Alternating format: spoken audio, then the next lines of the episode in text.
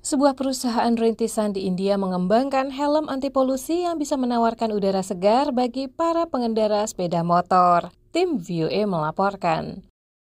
Sudah menjadi pengetahuan umum bahwa 35 kota di India termasuk dalam kelompok 50 kota paling tercemar di dunia. Di satu sisi, fakta ini memprihatinkan. Tak heran, berbagai cara digelar oleh berbagai pihak yang berkepentingan untuk mengatasi dampak polusi tak tertanggungkan ini. Namun, di sisi lain, sejumlah pihak melihatnya sebagai peluang bisnis.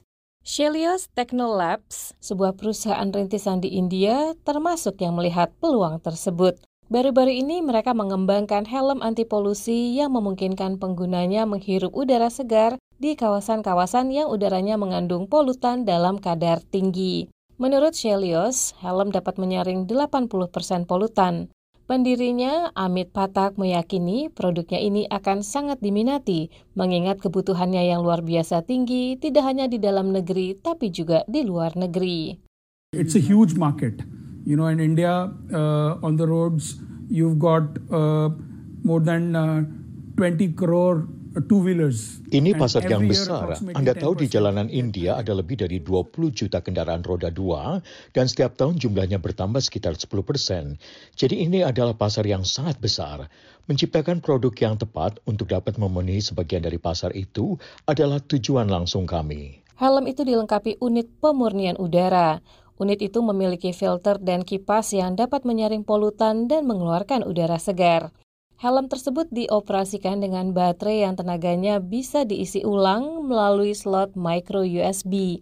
Setiap pengisian penuh tenaga memungkinkan helm itu berfungsi selama 6 jam. Rahul Kumar, seorang pengendara sepeda motor, mengaku senang dengan helm Shelios. Yeah, actually anti air pollution है और इसमें जब आप ini helm anti polusi.